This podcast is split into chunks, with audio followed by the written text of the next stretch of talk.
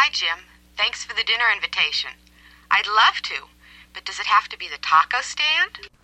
Welcome to 200 a Day, the podcast where we talk about the 70s television detective show, The Rockford Files. I'm Nathan Paletta. And I'm Epidiah Ravachol. And before we get into our episode, we are recording this episode before the last episode airs, in which we said, hey, we are going to start doing our answering machine messages for people who tell us stuff about the show that Oh, give us feedback yes. about the about the show. Obviously, our listeners have not yet heard that episode, so we do not have our answering machine queued up for this episode because we don't have much more uh, that's come in since then. So this is just to say, if you listen to our last last episode and you sent us something, due to our time shifted nature of recording, this is like a uh, maybe it's a Mr. Show bit. I forget exactly, but there's a comedy bit where it's like, if you have questions about the next episode, call us now so that we can talk Right. about it next time. Which is to say, if you send us something, we'll get to it next time.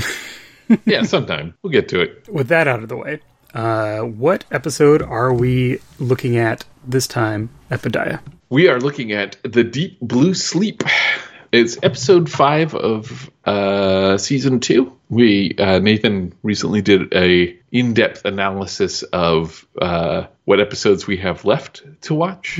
It looked like we were getting kind of close to closing out of season two, so we thought, you know, we might make that a goal uh, and see what we could do. I chose this one uh, after establishing those criteria. I chose this one because it was the first on the list, and Beth featured prominently in it. And it's been a while since we had a good Beth story. Uh, I was thinking about that because we're recording right now uh, a year after our Malibu Madness Ah, yes. and Beth featured very prominently in Malibu Madness, and then I feel like we didn't see her for an entire year. so, uh, Yeah, I, I think that was a good impulse. so that's that's where we are now in a Bethesode. A Bethesode. The Deep Blue Sleep. This is a uh, another William Wiard uh, directed episode. So uh, we'll we'll get to you. We'll get to you, Willie, someday when we uh, do the full retrospective. But uh, perhaps more interestingly, to me at least, this is one of the few episodes. Uh, it is a story by Chaz Floyd Johnson with the teleplay by Juanita Bartlett. But the the story idea, yeah, it's coming from one of the uh, uh, producers of the show, first associate producer, and then Right. moved up to to being an executive producer eventually. Uh, I think there's only four episodes that um, he contributed. So uh, yeah, that I guess that struck me because you know I'm so used to seeing the name from the credits, but in my Right. head, kind of like like Meta Rosenberg has been kind of like filed under like one of the producers, and I know that they're that obviously they're going to have some kind of creative contribution, but since we usually focus on the writing uh, and the acting specifically, like the producers, I don't think of in the same bucket necessarily as like Right. the quote creative staff. I guess I'm also so acclimated to the David Chase track where he came in as a writer and ended up a producer Right, right. that it just it just stood out to me that I'm like, oh, this is one of the producers. Which I don't know why I don't know why my brain works like that. But that's no, it's good. But yeah, so uh, just doing a little little dig into the biography. Um, seems like a really interesting guy. I don't need to rattle off a bunch of stuff that you two can read on Wikipedia, but I guess what stood out to me from looking at his his background and kind of how he came into the this show, he started out acting and he was also a lawyer and and ended up deciding not to pursue that and pursue the world of entertainment instead. Um, and uh, you know moved out to LA and was doing stage acting and and whatnot. And he ended up working as a production coordinator for Universal, and so that's the studio that's producing the show. And I guess production coordinators are generally like farmed out to whoever needs them. You know, it's kind of a studio level gig. It's not a show Sure. level gig, right? He'd done some work for Stephen Cannell before, so he had kind of like there's some some familiarity there. And then in I believe in the second season, um, because Roy Huggins left, I think you know they were looking for another associate producer, and uh, Chaz Floyd Johnson was was able to put his you know put his his name forward, and because they'd done had a good working relationship before, they brought him in, and it's kind of like the rest is history. Nice. Yeah. So he's from uh, New Jersey originally and Delaware, and then uh, ended up in the DC area and doing DC area theater before going out to LA. So he is African American and has been involved with uh, uplifting black voices in entertainment throughout his career as well. And I thought that was also particularly relevant to this episode because we do touch on the role of race Right. with the uh, our non Rockford main character with the um, The situation she's in. Yes, uh, that the situation that Adrian, the fashion designer, or as as credited on IMDb, fashion designer Adrian Clark, Yes. the situation that she's in, they specifically frame it as her being black is relevant to how she ended up in the situation she's in, which we will go into when we get into the episode. I have an IMDb question for you. Yes. So when you go to his IMDb page, there's a picture of him holding an award of some sort. Because my eyesight's bad, I can't tell what award it is, but I also probably wouldn't be able to. Uh, and then there's uh, a image of the green dancing alien from the original Star Trek series, and I thought, oh, he must have been involved in Star Trek, but he was not. So why? Yeah, I don't know. And when you click through to the five photos, they're just more photos of him. They're not the green dancing. Okay, so this is, but you're getting the same. Yes. Yeah. Okay. That's wild. All right. So that award is probably an Emmy. He he went on to to produce Magnum PI. Oh yeah. Or I mean that might actually be the Rockford Files one because Rockford Files won Outstanding Drama in 1978 Uh, and then he had two more nominees with Rockford Files and then two for Magnum PI. all right. Yeah. I would assume. I also cannot identify it from the picture. Though the step and repeat does say celebration of diversity, so maybe it's because he was involved with some like other award. This is, I'm sure, super entertaining podcast. But I will say, uh, he's dressed more. He's not 70s dressed in that picture. The suit is, I mean, suits are timeless, but there's a certain 70s quality of suits that he doesn't have in that picture. So I'm, I'm thinking that's probably a more recent. Well, whatever. Anyhow, uh, the other thing I wanted to to mention, and uh, I'll put the link to this in the show notes. There's an interview with him on uh, Jim Suva's blog, uh, the Suva Files, jimsuva.typepad.com, um, who does lots of car-related Rockford coverage, Oh, yeah. as well as other uh, other movie cars. The inverse to our show, perhaps.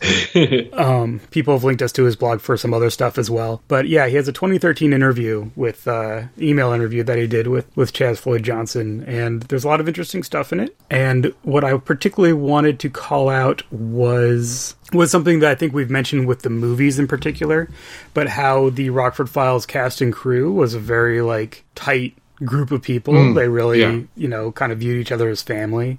And he mentions that in this interview in a couple of places. He, so again, obviously he's done a lot of other things, um, but this interview is focused on the Rockford Files as well. And uh, he ends with um, Rockford holds a very special place in my heart, primarily because it is the show that launched my producing career, became the series for which I won my very first Emmy, and gave me the opportunity to work with so many talented people. Moreover, to have remained friends with so many of the cast and crew after 40 years is in itself a blessing for which I will forever be grateful. And I thought that was very nice. Yeah. So I'll link to that in the show notes. But uh, yeah, just a little since we had the opportunity uh, to take a look at uh, Chaz Floyd Johnson, and I learned things that I didn't know. So that's the whole whole reason we do the show. is to learn things we didn't know. yeah. With that covered, uh, Epi, tell us about this episode's preview montage. Uh, well, I think it's a very special one. It starts immediately with Beth very angrily shouting, 200 a day plus expenses. You want the job or not? Uh, I, I, my inflection on that was wrong, but nonetheless, uh, it was a delight to hear. Our iconic line. Yeah. Uh, and uh, also, and w- maybe we'll. Well, uh, let me just address this now. Uh, this is a insight into the expenses portion of that, where he charges seven cents a mile, and I was very happy to hear that that's what he does. I assume that that is the the government rate for claiming your mileage. Yeah. Um, but uh, yeah, super happy to see Beth. Then the other two real highlights that st- stuck out for me was the mention of organized crime. Mm-hmm, Uh, I'm like, okay, good, good. And then borrowing a cop car. Always Which good. I will point out at some point in this episode, I was like, when does he borrow the cop car? I've been waiting for this. Yeah, it sets up an expectation that takes a, takes a little while to pay off. yeah. You know, I was taking my notes for the preview montage. I, I noted all the things that you did, and then the uh, credits roll, and I'm settling in and getting my drink and whatnot, and then I hear what is possibly one of the greatest answering machine messages of all time, Oh, which uh, you already heard at the beginning of the show, listeners, but it's Hi, Jim. Thanks for the dinner invitation. I'd love to, but does it have to be the taco stand? yeah. canonically Jim takes his dates to get tacos. that got a guffaw in our household. uh, yeah, no, that was great. Hello, listeners. This is a quick break before we get into the episode to say thank you to our patrons over at patreon.com slash 200 a day. This show is free to all, but the financial support from patrons really means a lot to us. And we extend a special thanks to our gumshoes. This time we say thank you to Chuck from whatyoureading.com, Paul Townend, who also recommends the podcast Fruit Loops Serial Killers of Color at fruitloopspod.com, Shane Liebling, check out his dice rolling app Roll for Your Party at rollforyour.party, because you know you're playing role playing games online. Jay Adon and his amazing miniature painting skills over at jadon.com, Dale Norwood, Dave P., Dale Church, Dave Otterson, and Kip Hawley. And finally, an extra special thank you to our detective patrons for their very generous support. Eric Antenner at Antenner on Twitter, Brian Pereira at Thermoware, Bill Anderson at BillAnd88, and of course, Richard Haddam at Richard Haddam. We follow them too at 200pod. Why become a patron for as little as $1 an episode? In addition to supporting the show and exclusive episode previews, our patrons get plus expenses, a bonus podcast where Epi and I casually chat about the media we're enjoying and all the other things going on in our lives. Help out the show by leaving a rating or review wherever you get your podcasts. Tell a friend who you think would like it, and check out patreon.com slash 200 a day to see if becoming a patron is right for you. And then we get some ominous music. very ominous. This whole first first scene is is very ominous. Um, we start at Clark Fashions Limited, where a woman is leaving the building. She's clearly being being observed from a black car across the street. She seems freaked out. She gets in her own car, which might have been a Firebird. I wasn't 100%. It's a muscle car. I mean, like, or a sports car. It doesn't matter. She gets in her It's a nice car. her sporty red car. yes. It's a red car. It's a red car. Hmm. anyway, and then we, we cut back and forth uh, where Jim is woken up by a phone call. You always know it's bad news when he's woken up by the phone.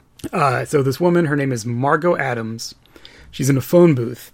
She calls Jim, says her name, and then sees the approaching black car and drops the phone and and runs back to her car. So Jim shakes his head and goes back to sleep. And then we have a bit of a car chase here where she tries to take some sharp turns to get away from the car that's following her, but can't shake it and then gets um, trapped in an, uh, some kind of alley with a chain link fence. She gets out of her car and tries to run away and uh, can't climb the fence. And then we have this fair, fairly disturbing freeze frame on her screaming face as Yeah. ominous music crests. It does that, and then we get the uh, the ringing of the phone Mm-hmm. at the same time, which was, I, I think, well done. And uh, Jim is getting woken up again, this time by Beth. Uh, she had to ask the operator to clear the line, which I am too young to know what that means. it just Does that mean that he left that he like left his phone off the hook, or is it because she left her the phone that she called him since she never hang it up? that's more likely what happens. Okay, Before cell phones, before smartphones, there were cell phones, and before cell phones, uh, like this is before probably before redial, before call waiting. Mm-hmm. You wouldn't hear that there was a call on the other line. Which is like a, a thing that nowadays is just ubiquitous, right? Like you can, well, nobody calls anyone anymore. It's, it's a nightmare to get a phone call now. But back when people got phone calls, if you were talking to someone, no one else could get through to you. right, right, right. And so if it was an emergency, you might be able to get the operator to basically hang up the other phone and then uh, get through. But I don't know the mechanics of how all that works. I don't think I've ever heard the term clear the line before. That was Yeah. So I was like, huh, this is clearly a thing that I just have not run across. All of our older listeners are now shaking their heads in derision at my sad lack of knowledge. Back when phone numbers were only six numbers long. Uh, but yeah, so Beth is panicked. And so the situation that she fills in is Margot called Beth, asked for Jim's name, then called Jim, said her name, then abandoned the phone. Yeah. And so Beth doesn't know why she wanted to talk to Jim, but clearly she was in some kind of trouble and she wants to know what happened to Margot. And Jim's like, Jim's like, I don't know what you want from me. She called, she said her name, and she hung up, and Beth is having none of it. I've got to know what happened to her. All right, I'll hire you. Uh, when you say hire, 200 a day plus expenses. Do you want the job or not? There are other PIs in the book. seven cents a mile? Jim? Uh, she is dead serious. Yeah. So we've got this juxtaposition here between um, uh, Rockford being very cavalier about it, probably annoyed that he's being woken up uh, quite a bit, uh, but and unable to hear just how frantic Beth is about what's happening. Yeah. He's being snarky in a way Yeah. that normally would probably be fine, but she is having no patience for it. None whatsoever. They're going to meet at Margot's place because they don't know, like, maybe Right. maybe something happened maybe she's at home maybe she's not who knows so they're going to meet at her place jim goes there lets himself in with the key under the mat and immediately gets whacked in the back of the head Such a classic Jim. classic move so we uh, have a, a great early season regular cast scene as dennis has come with the cops and we get to have a dennis beth and jim Yes. throwdown over what's going on and who's responsible for what. Um, Dennis is in no mood because he was just sitting down to dinner, and Peggy spent twenty dollars on a standing rib roast. I think he says what it's going to be cardboard by the time he gets back to it or something Yeah. like that. It's a shame. That's a that's a big that's a lot of roast. I, I honestly, I I don't know. I don't have the context for it, but my head was the thing in the Flintstones that they pick up at the beginning. with the big yeah the big ribs Yeah. sticking out Eh, something like that so uh, other than getting the info that that the place had been tossed. Someone had been looking for something in margot's place and she's clearly not there. Um, other than that this is kind of a dynamic Yeah, setting for for these three characters. Jim's annoyed because he got hit on the head and he wants dennis to do something about it. Right. Beth is still panicked because she wants to know what happened to her friend. Dennis can't do anything about that until 24 hours passes because that's what you need for missing persons. And so he's kind of trying to like calm everyone down. He's being snarky towards Jim, but kind of accommodating for Beth. Uh, and then, kind of at the end of the scene, he ends up being like, okay, tomorrow afternoon, I'll put in that paperwork, I'll fill out the John Doe assault for you, Rockford. Just let us handle it. You know, this is police business now. So even with the back and forth, he does, uh, you know, kind of at the end of the day, it's like, okay, okay, I'll do all the things. I'm just annoyed because I'm not getting my rib roast right now. There's a few questions I have about time. Yeah. Like, did Jim go to bed early? Is Dennis eating late? I guess he says he has to come all halfway across town. Yeah. So who knows how long that takes. But But I do think this is it's interesting because you had mentioned that like his attitude towards Beth and his attitude towards Jim uh, are slightly different in the scene, and then also the legal stance he can take with e- each of their complaints is the opposite of that. right. He can't actually uh, do anything for Beth, but he Jim has a legitimate complaint to file. But yeah, it, I, it was a really fun scene to watch, not just because I haven't seen these three at it in a while, but it just is the it is a classic. the three of them all angry at each other in Right. different ways. Yeah, I do feel like this is a bit of a you know when we do these the the earlier the first and second season episodes, I feel like I probably say this every time now, but it's like it feels like we're getting back to like quote classic Rockford a little Yeah, bit. yeah, Fourth, fifth, sixth season are a little more um I don't know out of the box with a lot of Yeah. the the situations and stuff, and the first couple seasons are a little more formulaic isn't the right word, but they're still going over the ground. yeah, They've got the ground that they want to tread, and they're still doing it. At, at at some point, they're like, "Okay, we got to get beyond this." Mm-hmm. So it feels classic, but it's also probably very fresh mm-hmm. for when it when it happens because it is the the second season, right? Mm-hmm. Yeah. So Jim is walking Beth back to her car and asks why is why is Margot so important anyway? They're old friends. They were they've been friends since they were 10 years old. And Jim says that uh really you never talk about her. And Beth says, "My friend Susie. She changed her name when she came to LA to start modeling." Yeah. And he's like, "Oh." Yeah. I kind of like that little detail because I guess if she hadn't changed her name, maybe Jim would have recognized her name from Right. Talking to on the Beth. phone. yeah, Yeah. it's a bit of a little like ironic piece of, of narrative gristle there that, that I like. But yeah, she's only seen her a couple times since since she moved to LA four months ago. She works at this place, Clark Fashions, and that's pretty much it. Mm-hmm. Jim says he will check it out in the morning and that he's going to follow Beth home. And she says, I don't mind being alone. And he says, I mind. Yes. So we see his protectiveness kind of start to overcome his annoyance, I think. For our next scene, we go to Clark Fashions for a funky runway rehearsal, a sign that we eventually see establishes this collection as the Ivory Explosion. and I have absolutely no reference for how it's, a, it's so it's a rehearsal for an upcoming runway show. Right. Yeah. And so it's a bunch of models and they're coming down and posing and, and, and whatnot. And I have no idea if this is like of the moment, like if, if they're establishing Adrian, so Adrian Clark is the fashion designer that we're going to meet in a second. Yeah. But so if they're establishing Adrian Clark as like very of the moment or progressive or not, you know, or out of step, like I don't, I don't know if this is supposed to establish her in a particular way because I don't have the vocabulary. I was thinking about the same thing because the fashions themselves to me seem not out of step with what we would see in the Rockford Files. Like, Yeah, they're not high fashion. It's not like Yeah. crazy over the top couture. It's it's Right. stuff that people would wear, but expensive, not every day. it was kind of surprising to me uh, how fashionable they would still appear today, at least to my uneducated eye. I, I mm-hmm. was like, oh yeah, no, this would this is perfectly fine fashion today.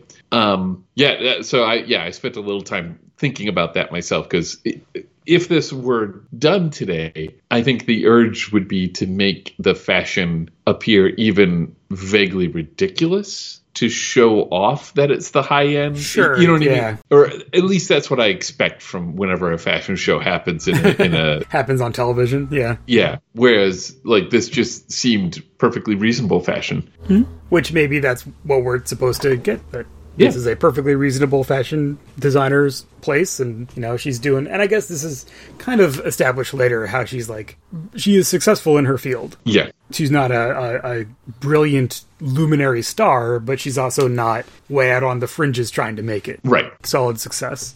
And um, I think we get that also by the fact that she's just so busy. She can't have Yeah. any appointments. And her assistant tries to keep Jim from coming in to talk to her, but he just bowls right past that guy, like he bowled past the secretary, and just comes over to Adrian Clark and interrupts the rehearsal. I, now I want to talk about her assistant for a minute because this threw me. Oh, Uh, so the assistant is played by Robert Hays, and it turns out this is, uh, according to IMDb, his first role. But I absolutely thought that this character was going to be so important to this episode because this is the guy who played Starman in the television series Starman, based on the movie Starman, which starred uh, uh, Bill Pullman. No, I have not seen it. Jeff Bridges. Oh, all right. That's me. So not Jeff Bridges, but the guy who plays the Jeff Bridges character in the TV. I don't. I watched the TV series a lot when I was a kid.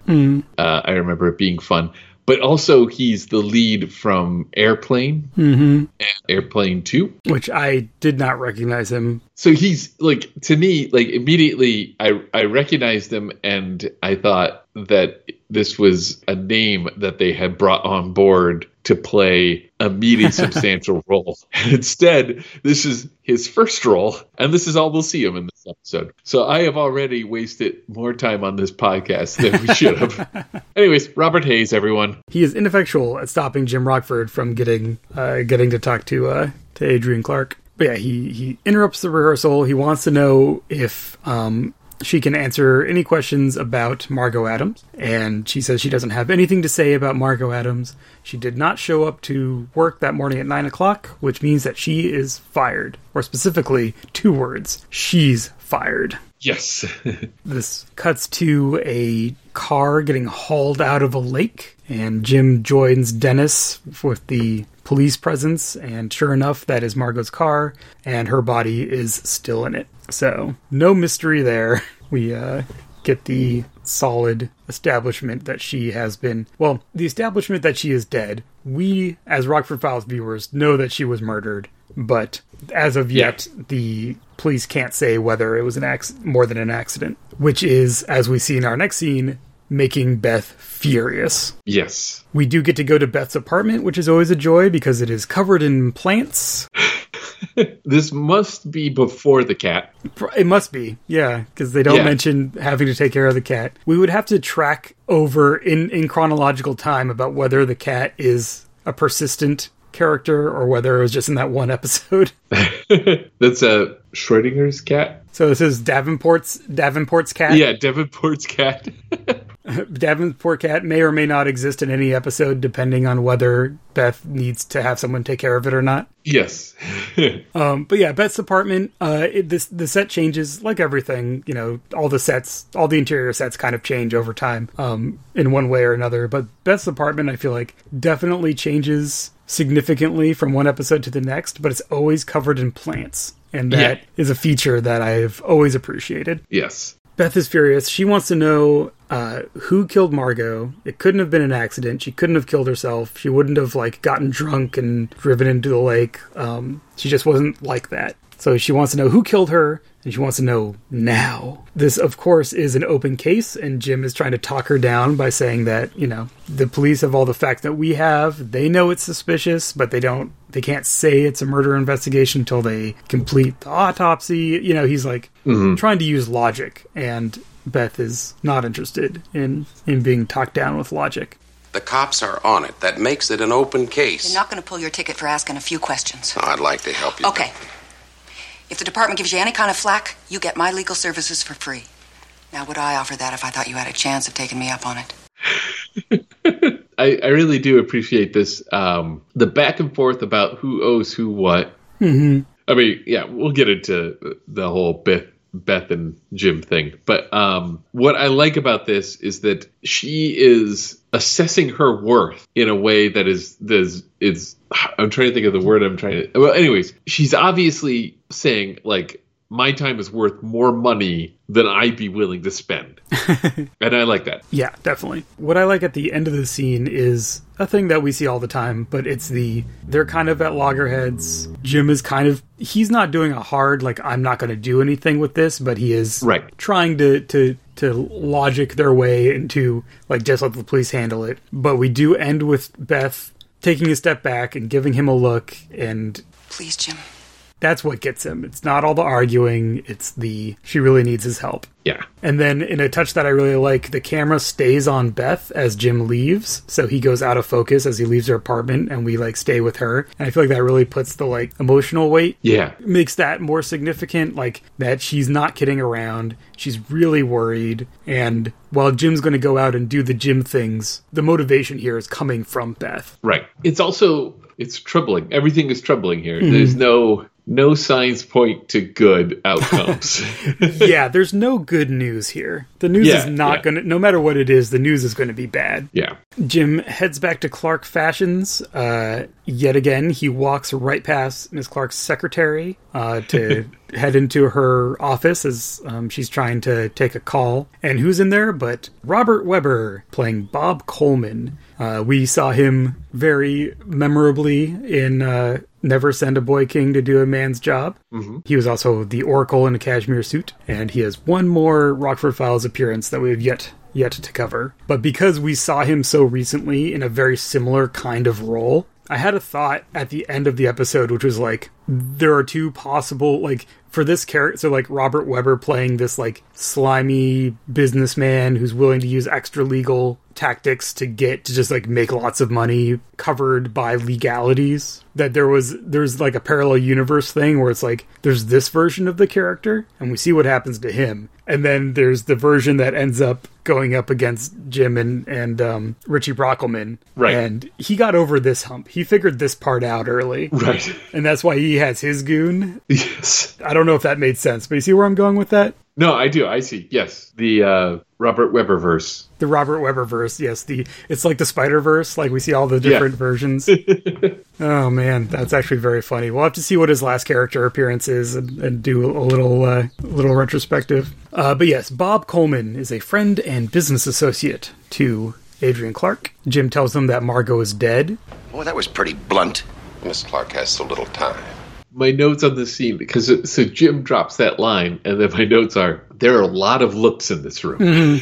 Because what's happening is everyone's acting and it's good, but they're all conveying um, things that are have depths to them that draw me in to a way where I'm like, okay, so why is well because we were just talking about the Robert Webber verse. I know why we're getting the looks from him. He's just sh- he's just shady. like Right. we see him, we're like, okay, this guy is involved somehow. Uh, but yeah, it, I, I really enjoyed that moment where he drops the, the bomb, and then it, it, you just have like each person sort of reacting to it in a way that that uh, isn't just shock. There's there's layers to it. Yeah, absolutely. And I think we are, as audience, we are meant to see that there are looks being exchanged and things probably Yeah. not being, like, truth not being told. Yeah, Uh, Adrian doesn't have much more to say about Margot. She did her job.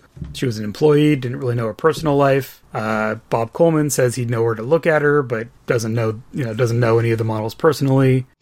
And this is the this is the character line for Bob Coleman, where Adrian wonders if they should postpone the show. I mean, the girl is dead. There's nothing we can do about that. Now, 24 hours isn't going to make a lot of difference. Business as usual. Well, of course. I'm shocked that you would even think I would care about anything other than the business. right. Jim uh, takes his leave. He talks to the secretary on his way out because she she heard the news. She was like in the doorway when he you know told them that Margot was dead. She's clearly upset. He kind of offers some comforting words, but is also prying uh, in the way Yes. that he does. Bob Coleman didn't seem too shaken up. He must not have known her. And the secretary says, "Oh." He knew her in the biblical sense of the word. Dun dun dun. Uh, and then she starts fake typing in order to, to show that she has so much work to do and can't talk to him anymore. And Jim can see from, from her fingers on the typewriter keyboard that she's doing uh, the brown fox jumps over the lazy dog. Yes. One of the things I like about this moment here is that Jim sees her as he's leaving and and you can see him realizing that he has an opening here to maybe get more information and uh, turning around and and engaging in that. He's very like blunt in this episode. Yeah. Adrian calls him out on it later, where she's like, "You're, you know, coming in like a bull elephant," and it's not like he doesn't do that, but I guess at this, like right now, I'm still a little more accustomed to the slightly more con esque Right. things, where he's a little more, uh, where he's being a little more misdirectional, and here he's just coming in and like, I have no attachment to you people. Here's what I need to know. If I come in this way, will you tell me what I need to know? How about if I Yeah. do this? Uh, and it's very like transactional. There are a couple moments later in this episode where this tactic, there's a subtlety to the tactic, uh, which I think you just hinted at, that that kind of becomes text. Later on, he drops some things on Adrian and then leaves, and he admits to waiting for a couple hours to see if she does anything with Right. it. Right. So a lot of what's happening is him uh, going in with his swell spoon and stirring it up, uh, and then stepping back to see how Yeah. people react to it. Uh, and um, and then there's very specifically, I mean, we'll get to it, but at the end of the episode, I think a very clever ploy where he does the same thing. It gets him what he needs to know. Um, but that one actually is a little bit more of a con, but it's still it's still very like I'm gonna just give you the information. Yeah, what's important is what you do with it, not Yeah. whether you know it. Yeah. Jim uh, stakes out the parking lot and follows Coleman when he leaves in his in his green station wagon. Though I don't think it's actually a station wagon, but it is green. Yeah. this is important later. Um, so he follows Coleman to a parking lot where he hands off an envelope to uh, someone in this black car that I think It, we've seen this. Yeah, we've seen this black Yeah. car. It's from the from the beginning. So now we know for sure that he's involved with whatever's going on. Jim gets the license plate number of the black car and then continues following Coleman, who goes up to a fancy, fancy house. And then Jim just shoots so the camera's following Coleman and it's like, okay, so now we're following him. And Yeah. then the Firebird that shoots in from off camera to cut him off before he can get into his Oh, driveway. so good.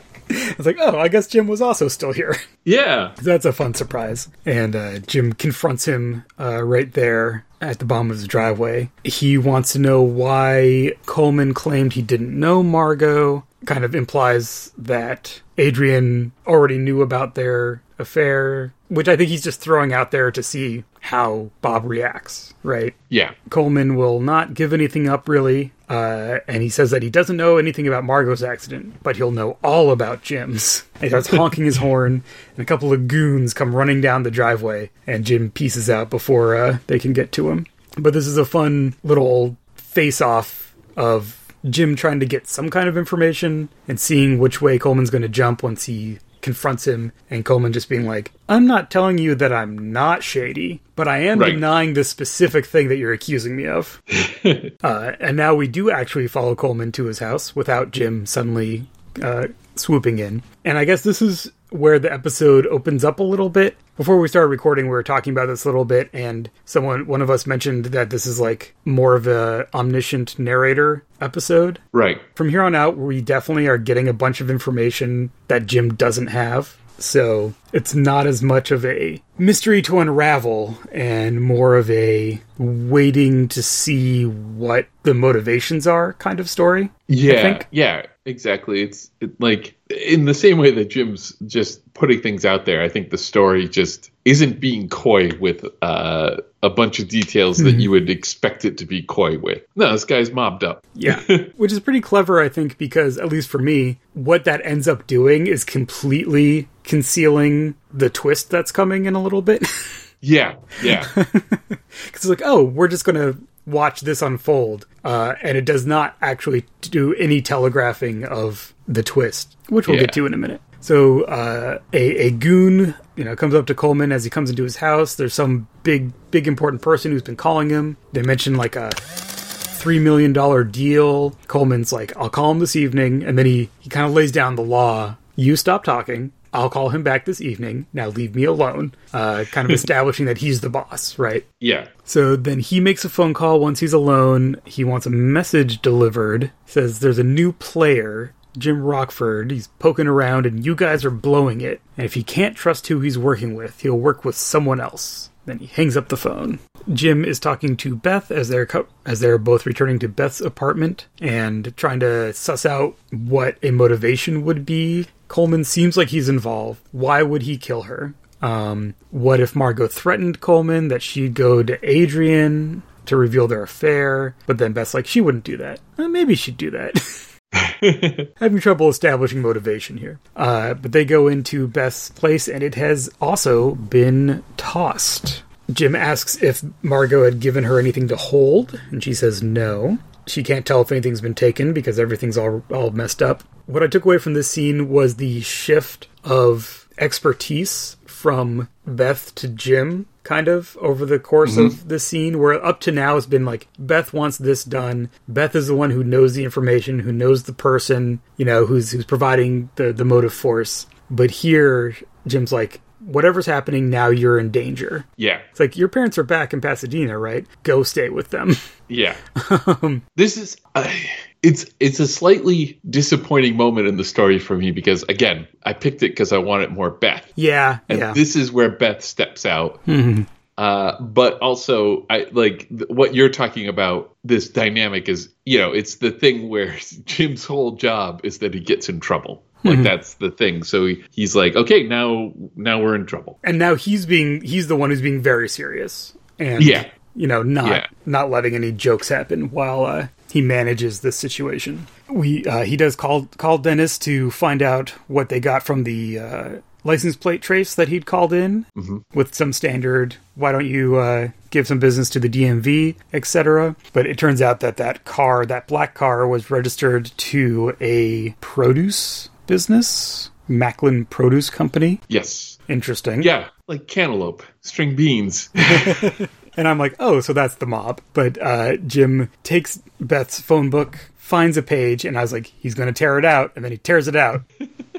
and Beth goes, Jim. And he says, it's okay. I'll return it.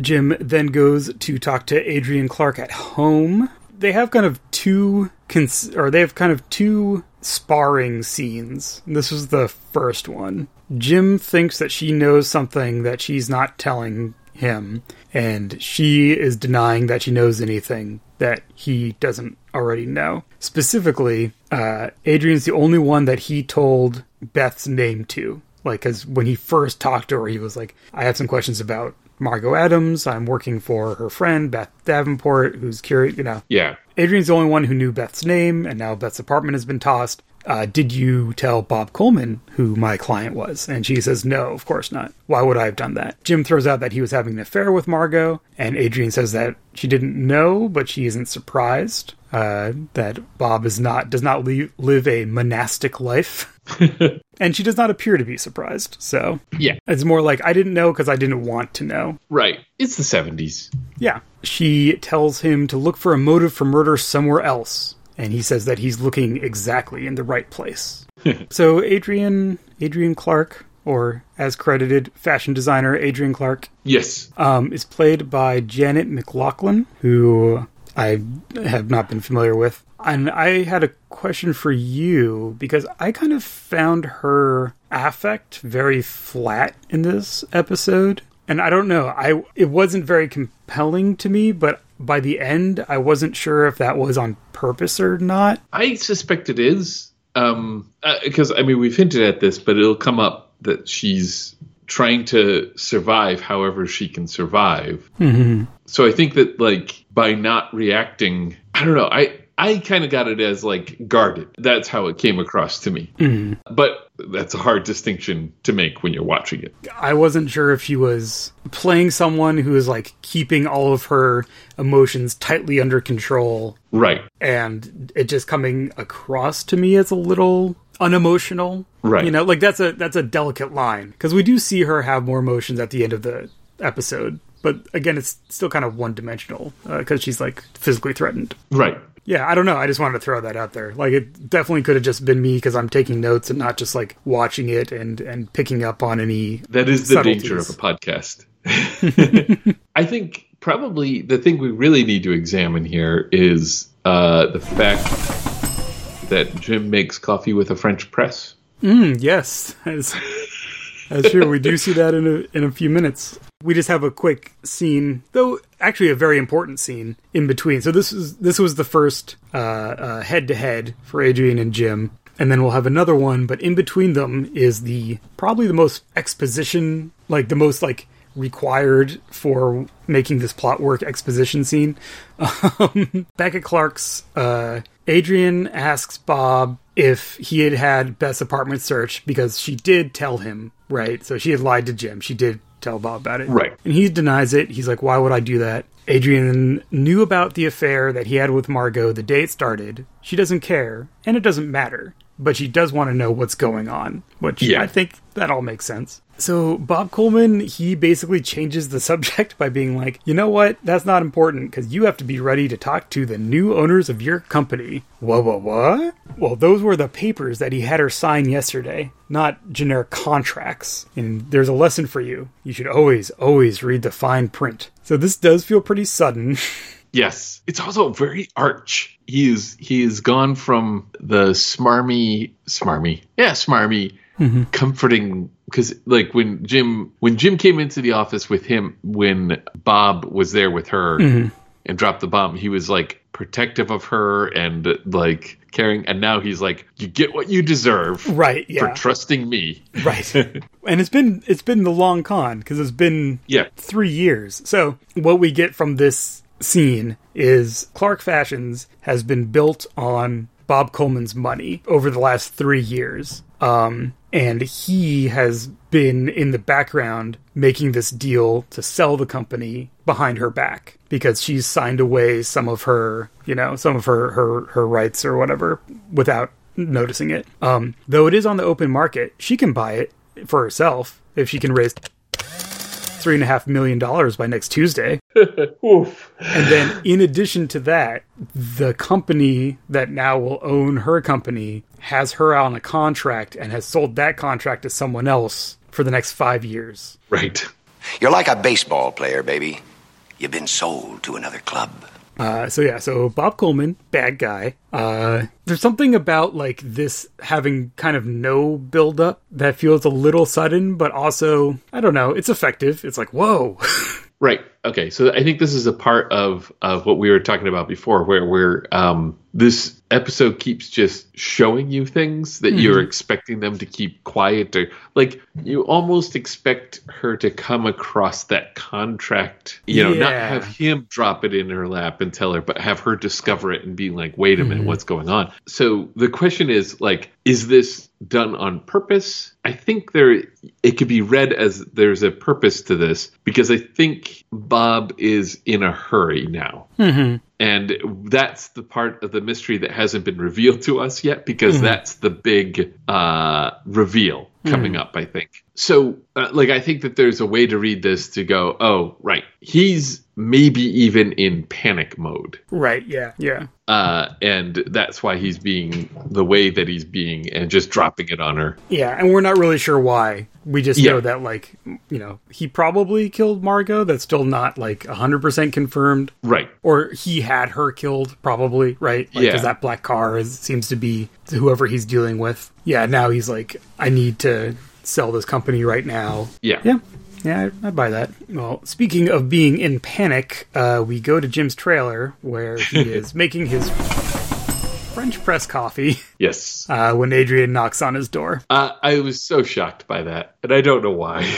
I mean, he's had a coffee machine in the past. Like, he's just had drip coffee, I think. I can't. I cannot tell. I can't remember. But when you get right down to it, why not have a French press? It makes sense for his for his setup. Yeah, it does. It, it's him alone in a trailer. That it just seemed so French, It, it seems slightly fussier than he would be with his coffee. slightly more bourgeois than we would expect from Right. from Jim. I'd almost expect his coffee to come from the taco stand. Like he would just walk over to the taco stand, order some coffee, and it's just really bad taco stand coffee If if Keurig cups existed at this time, or instant. Like that's Yeah. another thing he might um, with uh, crystals. Folgers has crystals. Mm-hmm. That was the thing. I think around the time when it was really they're trying to convince people that they had tricked a restaurant full of people into believing it was real coffee. Mm-hmm. And I got to tell you. I'm not even a coffee snob, but instant coffee is it's not for you. uh, no, in this household, we call it ironic coffee uh, because of the the coffee mugs. The Worlds Without Master Ah, coffee mugs make fun of instant coffee, but every so often I have instant. Okay, so here's the deal. None of this should make it to the show. My dad makes instant coffee all the time, and it's an after dinner drink. And for some reason, if I drink instant coffee after dinner, the caffeine doesn't mess me up for falling asleep. my family's version of that is the after dinner espresso. Yeah, yeah, exactly. Hmm. Yours is better than mine. I, I mean, look, I'm not making a value judgment. I'm just saying I have Yeah, the same no. experience. If, if I'm at my parents' house and I have an espresso after dinner, I'm fine. Anywhere else, if I drink coffee after like noon, I'm messed up for the rest of the day. No, this is exactly it. so for some reason, the instant coffee has this effect on me where it helps me wake up, but it doesn't keep me up. And that's it. Okay, that's the extent All of right. the story. we can move on. Jim Rockford has a French press. Right. Well, let's take a little break. Uh, we want to make sure that you know where you can follow all of our other projects and interests online. Epi, where can our listeners find you? Uh, you can Google Epidiah. I am the only one out there that I know of. Uh, you can go to digathousandholes.com. That's the number a thousand. Or you can go to worlds, plural, without master, singular.com and uh, find my work there. How about you, Nathan? My internet home for all things NDP is at ndpdesign.com. You can find all of the links and information for all of my various games, including the Worldwide Wrestling role playing game, my zines, and uh, podcast projects, of which perhaps there may be more than one. You can also find me on Instagram and Twitter at ndpaoletta. As always, if you want more information about the podcast, go to 200aday.fireside.fm. And now back to the continuing adventures of Jimbo Rockfish. So this is our our, our second Jim Adrian head to head. This time she's coming to him. Now he he mentions his his methodology of after telling her all those things, then he staked out her place to see if she was going to go go to you know Coleman, and she says that she had her coat on for about a minute and a half. Not really sure what that means, but they start having some some banter um, throughout the scene. Um, he knows that whatever is happening is tied into Coleman and wants to know his role in her company. She says bookkeeping, which he says is ridiculous. The series of lines is great. I love the dialogue here.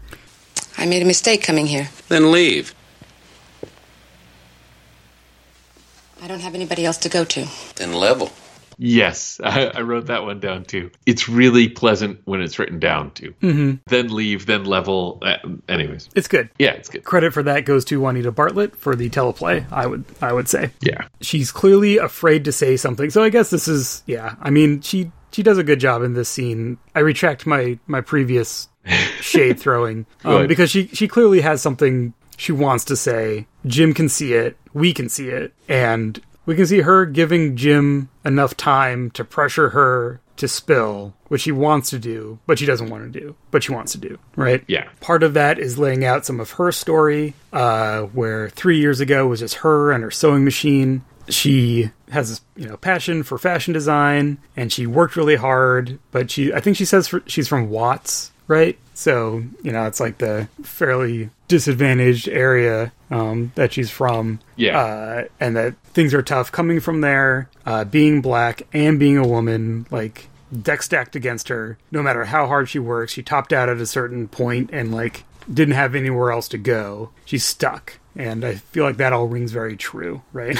yeah, Possibly truer now than it was then. And then uh, Bob Coleman shows up with a green station wagon full of cash. yeah. Uh, it got her out, and she didn't want to know where it came from. So Jim's like, so wait, he finances companies in cash? So he's involved with organized crime then. yes. and this whole kind of thing is is long term uh, money laundering. You use dirty money to fund a startup company, then it sells to another company in a legit business transaction, and that's where you get you get your your clean your clean money out of the out of that business. She doesn't know what's going on, but she does know that he keeps an insurance policy in the form of written records of his transactions for all this stuff, which is bad news if you're dealing with the mob. Yep. So Jim is now putting the pieces together with that piece of key information, I think. Uh, she doesn't want to go to the cops. They never want to go to the cops. Uh, but specifically, it's the end of her whole business if she goes to the cops. You know, too Yeah. many questions. It's built on dirty money, etc. She she wants to go confront Bob, and if he doesn't come with her, she'll do it alone, and that's what gets him. Yeah. Now that he knows that Bob is involved with organized crime, uh, that is too dangerous, and so he will not let her do it her- herself, and so he invites himself along for this confrontation. I want to just point out that this conversation uh, it was really good, uh, but it also encapsulates uh, our standard Rockford contract, which is I'd like to hire you. No, like no, I won't do any work for you. Uh, and then, well, now I've put you in a situation where you have to say yes. Right. And I also noticed that though she starts off by saying she wants to hire him, Right. by the end of the scene, there is no mu- mention of uh, his fee or anything. Yeah. And uh, unfortunately, I don't know if he is officially hired or not. Uh, yeah. I don't. I doubt it. I don't think so. No. I mean, given his track record, but also He's also already working for Beth, Yeah. theoretically. But I just imagine, yeah, again, as the role of Rockford's bookkeeper, when she says, I want to hire you, and he's like, no. And I'm like, you're doing the job anyway. Just take the money. Just get paid twice for doing one job. It's fine. It's fine. yeah. In the car to Coleman's, uh, Jim posits that maybe Bob told Margot about his book and she got a hold of it. Right. and and that's what she was killed for and but they didn't find it so that's why they went to beth's etc etc that is our current hypothesis but there are cop cars at coleman's driveway so jim wants adrian to stay put and he'll go check it out and becker is on the scene talking to the coroner we, we have our, our sudden turn here into some gangland territory Yeah. One bullet in the throat, one in the mouth. What does that tell you? Thought he was a talker. His friends didn't like it. They signed their names so nobody else gets ideas. Dennis asks Jim why he's there. He's there to ask Bob Coleman some questions. Well, he's fresh out of answers. if you thought our last scene was sudden, now Bob Coleman has been killed. Yep. Yep. Dun dun dun. Jim explains the situation from his end. Becker is not surprised to hear that he was connected, that, that Coleman was connected, but he did not know about the record book. So Jim did have a piece of new information. This scene, uh, this is one of those scenes where I I feel like telling our audience if you haven't watched the episode, you should just watch this scene. This is a really good scene between Jim and Dennis. Uh, Dennis has so many good lines. What do we do without you? Bunch of stumblebums running the department, and you're always right around there saving us. Oh, good. Jim Rockford's here to save us. And then, and the way that Jim takes that in stride. That ironic dismissal tells Jim that Becker already knew about the mob connection. Right. And then he says something about the, um, So does that mean you already found the book where he recorded all of his transactions? right. Yeah. it's like, oh, you didn't know about that. Oh, it's so good. It's just this fun little back and forth. Yeah. Where you going? Home, take a shower, Stay out of it. stay out of it. But then again, another dun dun dun when Jim goes back to the Firebird, Adrian is gone. I have a note here that I missed, but uh, in that previous scene before Jim heads out to discover this, uh, when they're in the car, there's just this great moment of like, it feels like this mutual respect. They come up and they see that there's the cops there and they pull back and it's just like uh like a, a moment when they both realize that they're both very capable in in their situations so when she was gone, I had this thought like, did she she would run out with him? And as it turns out, that is not the case. Mm-hmm. But I, you know, like I just had this like, Like, did she go off on her own because she had her own idea of where what to do next or something? yeah, But no, she has been picked up by our ominous black car, where she is now in the back seat with a pinstripe wearing goon. he turns out to be George Macklin of the aforementioned Macklin Produce Company, if Yes. you'll remember. you know, cantaloupes, string beans. Yep, and we can tell immediately from the uh, slangy line delivery that uh, this guy is is all mobbed up, all mobbed up and nowhere to go. and they're going to put Adrian on ice until her company is sold. As there's still some papers she needs to sign. She's clearly freaked out. She asks if something happened to Bob, and he ends with a great line. Hey, hey! Right now you're an asset. Like that, you become a liability. Yeah, yeah, that is a good one. Jim makes a phone booth call to the Macklin Produce Company. Uh, good thing he brought that page from the Yes. phone book with him. Otherwise, you'd have to check Google. I mean, what if that pho- phone booth didn't have its own uh, phone book? Maybe its page is already torn out. You never know. Yeah, exactly. Maybe a PI has been there before. um, the secretary that he calls says that there's no way he can talk to Mr. Macklin, but he claims to be from the fire department and that there's a brush fire behind his house and he needs to talk to him immediately. So she patches him through to the car phone. Yeah, Once on the phone, uh, it says he's a friend of Adrian Clark's. Jim, this is where I think you were saying Jim's big, Yeah. big play, right? Yeah. The back and forth is great because before we had Bob, who is mobbed up, but maybe not a mob boss. Like now our Yeah. understanding of Bob's situation is that those thugs with him may not have been his thugs. Mm-hmm. but now we've got the big, big bad guy, and, and he does not care to be talked to. Uh, and Jim is walking this tightrope of being just aggressive, just abusive enough to keep his attention without getting him to go off the line, but largely to say that the because Jim doesn't know where he is, Right. So he's like, you want to know where this this ledger is. It's in his home in a safe. And I didn't know Jim's play, right? Right. So I'm watching it and I'm thinking, well, he just told him, so he can't like use it as a bargaining chip to get Adrian back. What's going on? Then it occurred to me as I'm watching it. Uh, it didn't occur to me before it was actually shown to me. But then the whole point here is to get somebody to go back to the house that Jim can follow back. Right. Yeah, because he's like, once the once the cops search the house, they're going to crawl through the whole thing. They're going to find the safe, and that's where the ledger Yeah. is. Uh, all I want is Adrian's safe. I'm giving you this information in exchange for letting her go free or whatever. Yeah. And and and Macklin's just like, okay, you told me. Goodbye. Yeah.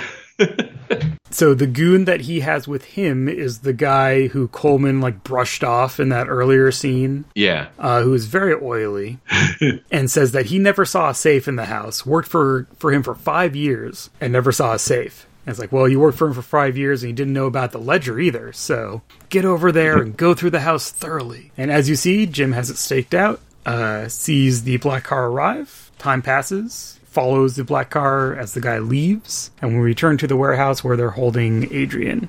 Jim sneaks up and eavesdrops. There was no safe you know, there's there's absolutely no way that, that that was in the house. And so Macklin is suspicious. Well, does anyone follow you? He's like, no, there's no way anyone followed me. So we know his powers of observation are not 100%. This is also the point in in the tale when I'm like, when does he borrow the cop car? Well, Jim is at a payphone calling it in, calling in the situation Yes. Dennis. Don't come in here like it's a New Year's Eve party. And then we zoom out from, or pan out or something as he leaves the uh, phone booth and we see the cop car sitting Yes. there in the middle of the gas station lot. And the cops who were in the car are off chasing some kids. They're liable to be back any minute now. When they do, you tell them I'm borrowed your car. What are you, crazy? Tell them Sergeant Becker said it was okay. Sergeant who? And now we have a it's not really a car chase, but it is a automobile based action scene. I love this scene. I, and I agree. Like it, it's it's a lovely take on the because he's running out the clock, right? Like Yeah, he's yeah. He's waiting for the cops to show up, and so he's just playing every trick he can to try and uh, delay it. And it's just it's a neat way to involve cars that isn't just a standard chase, Mm-hmm. but it has all the elements that a chase would have. And so it's a fun scene. Um, the situation is that there's a warehouse in the middle of like a lot. There's a main entrance with a gate, and then there's an alley behind the warehouse. And Yeah. the warehouse also has big doors on each side, right? So uh, Macklin's car, the black goon's car, they've they've stuffed Adrian back in there. They're peeling out, and then Jim cuts them off at the last second. Sirens blazing in the cop car that he borrowed. Yeah. Um, they back up to go around the warehouse. He gets to the fence on the main entrance first and chains it shut so they can't get out through there. So they go back to the alley. Jim burns rubber backing up to block them with the car again. And then he is calling on the radio in the car that officers in trouble. I'm outnumbered. Get down here. he follows them back into the lot as they're backing up. Macklin leans out the window and starts taking shots at him. He dives, grabs a bullhorn out of the car, and starts yelling fake orders like, Get the snipers on the roof! Get another squad around the back! Again, establishing that he's Sergeant Becker, Right, right, yeah. is This is Becker! that was unnecessary but wonderful. they realize that they can go through the warehouse, so they roar in through one side, and then sque- there's lots of squealing, lots of brakes, lots of rubber Yeah. burning. But uh, it takes them long enough to open the opposite door and go through that the rest of the real cops have finally arrived, and they all pull in and surround the car. And um, as they're getting the mobsters out of there at gunpoint, Jim helps Adrian out of the car, and she's she's terrified and says that they're they're going to kill me. Jim says that it's all right, and we have a little freeze frame on the two of them as he's kind of arm around her shoulders to to Yeah. comfort her in this this time of time of need. Presumably, uh, justice is served, and the Macklin Produce Company perhaps ends up with a new president. It was just a fun tactical scene. I think Mm-hmm. just you know with the cars, just the different ways he boxed them in, Yeah. and you know, it's like one of the real features about the show that you know comes up with a lot of the car stuff where the the the physical relationship of everything is very clear And so Yeah. all the tactics make a lot of sense. Yeah. When things get confusing for me is usually when it's like, wait, where are they? What street are they on? How did they get there? And we've mentioned that in the past for car chases that are like, wait a second, I'm not sure how they ended up there, right? Yeah. And then this kind of thing is just so visceral because it's like I could watch it all play out in my mind, that like bird's eye view as they were doing all the stuff at the street level, and that makes it feel very real to me, which which I like. And there's a there's a feeling of like they could slip away at any moment. Yeah, yeah. There's a real desperation. Yeah, it's like a juggling thing, you know, like oh no, which uh, and it's good. It's good. Uh, the one thing that it's missing is Jim doing a uh, pulling a J turn in the cop car. Right. Yeah. But you know you can't have everything. Yeah. We end our episode with, I believe, some some time has passed, and Jim and Beth are going into a more of a retail store, Adrian's. So this is Adrian Clark's new store. Business is picking up. She's even a lot of her old clients have come with her and are buying her stuff. She's even selling to her probation officer.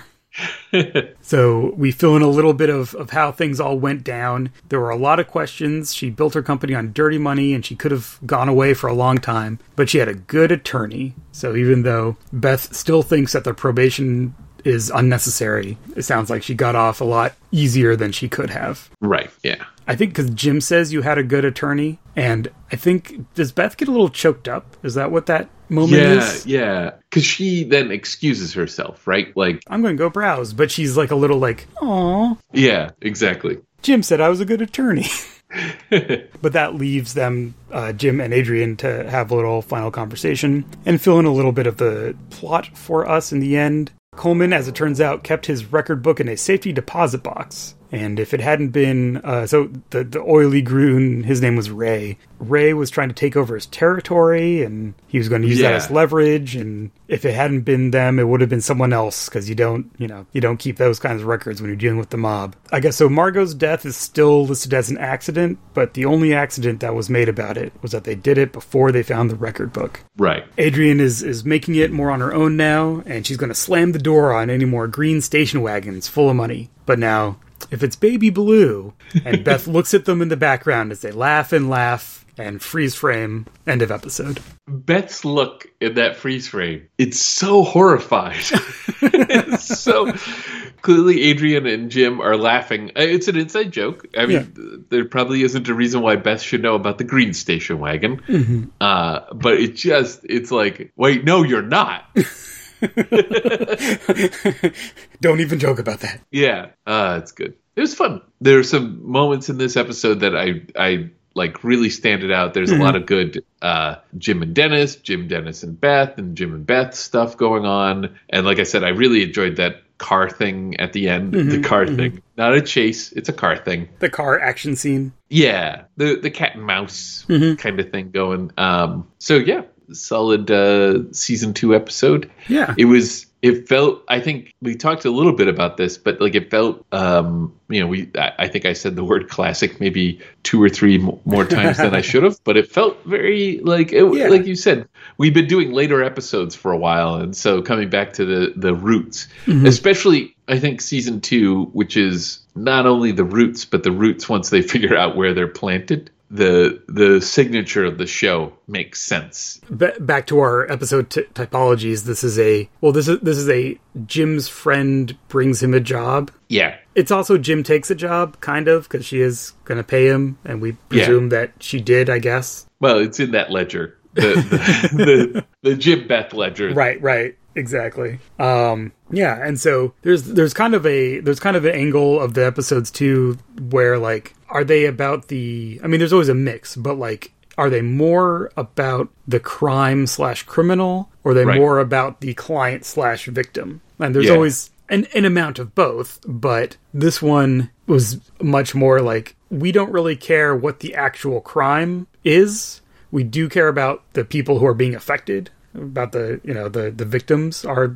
So it's more like Jim Yeah. protecting people than Jim excavating to get to the root of the of the of the problem. And so that's a little more actiony, I think, um, and a little less mystery y. Uh, part of it is that the the crime itself was always going to out itself. Yeah. Right. Like it, uh, whether or not Jim was there. uh, Well, I mean, if Jim if Jim wasn't there, Adrian would have been in trouble. Right. Right. Well, yeah. I guess. Because everything's in motion. Bob mm-hmm. would have been executed either way. Right. It's not something Jim did that brought to light that the ledger exists. Except for possibly bringing in the fact that Beth knows about it. And so getting them to toss Beth's apartment, which then I guess presumably at some point in that chain, the mob learns that Bob has this ledger. Yeah. Well, they know it ahead of time because that's the whole reason why Margot's in, in trouble, right? I think that was unclear to me, I think, in the end, which is like Margot is killed by the mob, indicated by that black car. Yeah. Was Margot killed because the mob found out about Bob's ledger and thought she knew something about it? Or did Bob have the mob kill Margot because Margot found out about his ledger? Right. Those are two different chains of motivation. Yeah. And so the ledger itself is never found. Yeah, like the cops find it later in a safety deposit box or whatever. Oh, that's right. Yeah. When Bob makes his phone call and he says, This guy Jim Rockford's poking around. Right. If I can't trust people, I'm not going to do business with them. That's him calling another mob contact because then it's like that guy Jay was his mob contact, but he's the one who sent out of the room. So it's a little like, was there some weird mob politics stuff going on that was kind of underneath it all? It's a little muddled to me. Um, Yeah. I guess there's not like a, a solid establishment other than Jim saying this is probably what happened of why Yeah. Margot was killed in in the name of like having the all the the full narrative arc kind of together. That's a little shaky to me, but as the premise for the episode, like it's fine, right? like, Yeah.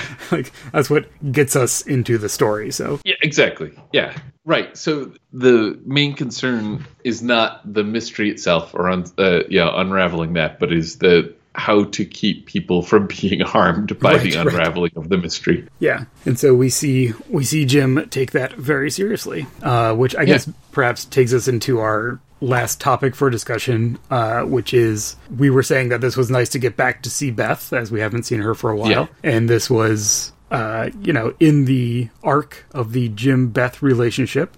Um, this definitely has its place. Yes. So yeah, I think we see a an interesting subsection, an interesting slice of the of their dynamic. Yeah, I was actually thinking about this because I got to refresh my mind, my refresh my brain, Rockford Files, and just kind of glancing at the episodes that have come before to see where we are in the Jim Beth. Not that there's like a huge arc to their relationship. I mean, I think there's kind of like, where are we vis-a-vis a portrait of Elizabeth? That that was the one I was thinking of specifically, and this is before that. yeah, which is towards the end of this um this season. Yeah. So yeah, because because Portrait of Elizabeth is definitely where uh, their relationship comes into question. Like, what is it that they're doing? Mm-hmm. So that's not in question here. Um, what's interesting is that Jim is treating her not as a client but as a friend Mm-hmm.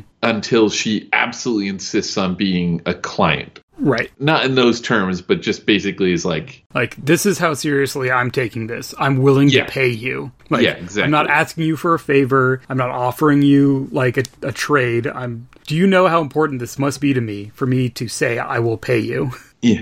Yeah. And we talked about like Jim talk, tries to talk everyone out of paying him, Mhm. uh, and uh, I think gets angry when nobody pays him at the end. but anyways, that's his Jim's thing. Um, but it is different if it's a friend, Right. and so she, you know, has to get uh, over that hump uh, to get him to do the work for her. This is definitely. Uh, well, I don't think there's any point in the series where there isn't a thing between them. right. Yeah. So specifically, there's a couple of moments because I was watching, you know, looking for them because I was thinking like if you have not watched this season or haven't watched a lot of this era of the show, yeah. do you get from their dynamic here, like from what you see in this episode, what do you what is the read of their relationship, right? Right. You know, we learned that she's a lawyer, you know, she and Jim clearly have background, you know, they're friends, you know, like in the same way that we see that him and Dennis are friends, right? And then I think there's a couple there's some hints to a romantic relationship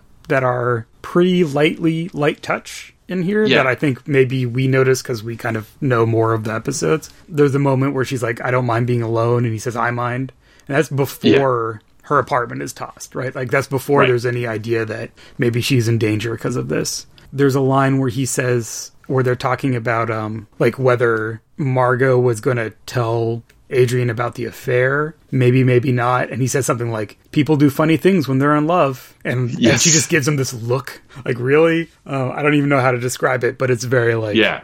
you know, like, Yeah. oh, you, you're going to tell me that people do funny things for love. So that moment, you know, it seemed to encompass a little bit more of a, uh, you know, of their past. it's interesting because it's yeah there's nothing in this episode that specifically is about their relationship i should not nothing but like beyond what we just talked about. But it's taken as written and it's certainly taken as written by the actors right? Yeah, yeah. and probably the director and well i mean even uh, you know juanita is probably not specifically writing scenes that convey this but having that inform the scenes. Everything about their dynamic is informed by everyone's deep knowledge of these characters. yeah Even at Yeah. this point, which is, you know, a season in, like, they know the characters. There's still stuff that's Yeah. getting paced out over time, but it's not like they need to dig deep to find backstory and stuff. Like, everyone, I would imagine, is on the same page about what informs their performance. Yeah, because it would be different if it was like, because you could have this exact same, you could have this exact same episode just with another person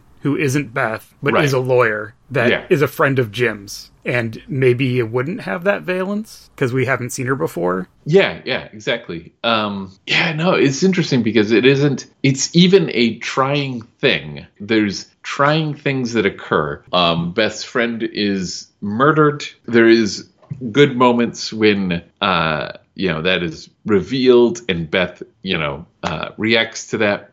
Beth's apartment is tossed, and uh, in in none of those situations is it like fundamental. Uh, I think what I'm getting to is that uh, that although there are these moments that that could highlight their relationship, uh, that deeply traumatizing moments that could highlight their relationship and how that that doesn't become that important of a factor in this episode, uh, which is an interesting choice. Yeah, it's it's definitely more focused on Adrian. Yeah, Definitely some fun individual scenes and looking into the back, you know, looking into the uh, creative background of Charles of uh, Chaz Floyd Johnson was fun. Um, While I was watching it, I think I kept on not that I was anticipating something else to happen, but I kind of was waiting for something that never really came for me, and I don't know if that was like something Yeah, about the plot. Maybe it was that the pacing was a little weird and i like which is weird because like i liked the sudden twist. Like that's kind of my favorite part because i really didn't see the murder of of uh, bob coleman coming. I think like i said there were so many there were so many things that were just shown to us that i was like okay this is just going to show us what happens. And Yeah. then that happens i'm like oh that was not foreshadowed at all. Maybe it was maybe i just missed it because i wasn't Yeah. you know looking for it. So i and i like that because that was like kind of a surprising thing and something the show doesn't do that often. Sometimes we get we, we find out that there's like a big boss behind who you think is originally behind everything right. but that sudden like oh yeah now he's dead Yes.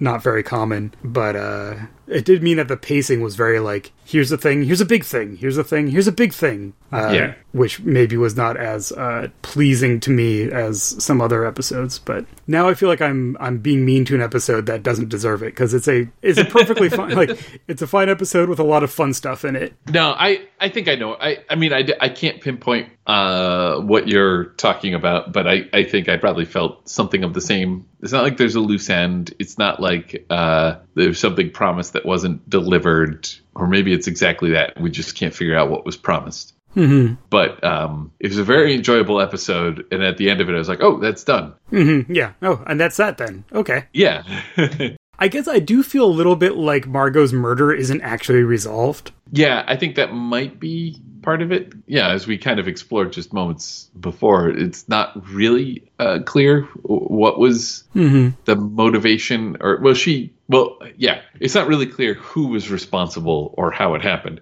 Right. But then again, that's the cops are saying it was an accident. Uh, Which I might have misstated whether that line was at the cops say this or whether that was just Jim using that as to make that line delivery work. Like My the only accident that they made, you know. my impression from the show was that that was the the story that the mob that they were trying to get her and she died trying to get away. Mm-hmm. That was my impression of it, right? Like so like it wasn't that the mob intended to they didn't put a hit out on her. Mhm. They were trying to get the uh, ledger from her. Right, right, yeah. and uh, she went off the road uh, and and ended up drowning. Mhm. But like I could be filling in some blanks there. In fact, I probably am. Yeah, again, it's it's the premise for the episode. It's not really resolved in a way that makes me feel like like I like I know what happened. Yeah. Sometimes you have a 50 minute television show and some stuff's more important than other stuff and in this case seeing the uh the car action scene and um Yeah, that's good. having good uh Beth, Jim and Dennis banter was probably more important than spending Yeah. more time on a lot of the premise setup. So, you know, that's how it goes Fun episode. fun episode. This episode is followed sequentially in broadcast order. So this is the Deep Blue Sleep, and then the next episode is the Great Blue Lake Land and Development Company, um, which we did actually uh, fairly recently. Followed by the Real Easy Red Dog, followed by Resurrection in Black and White. So we have a whole little color color story Oh, here. the Rockford Spectrum. Yes, uh, none of them really have anything to do with each other that I know of. We haven't done Real Easy Red Dog yet, but uh, Yeah. I did think that the Deep Blue Sleep might there might be some like noir like reference or something, but I don't think that. I think it's just from she died in a lake. Yeah, I think that's that's what it was. Anyhow, I think we've we've gotten through all the things to say about this episode. Uh, do you have anything else for us, Epi? No, as always, never have anything to add. All right, well, in that case, we will be back next time with another episode of the Rockford Files. Bwah. Meh, meh, meh, meh, meh, meh, meh.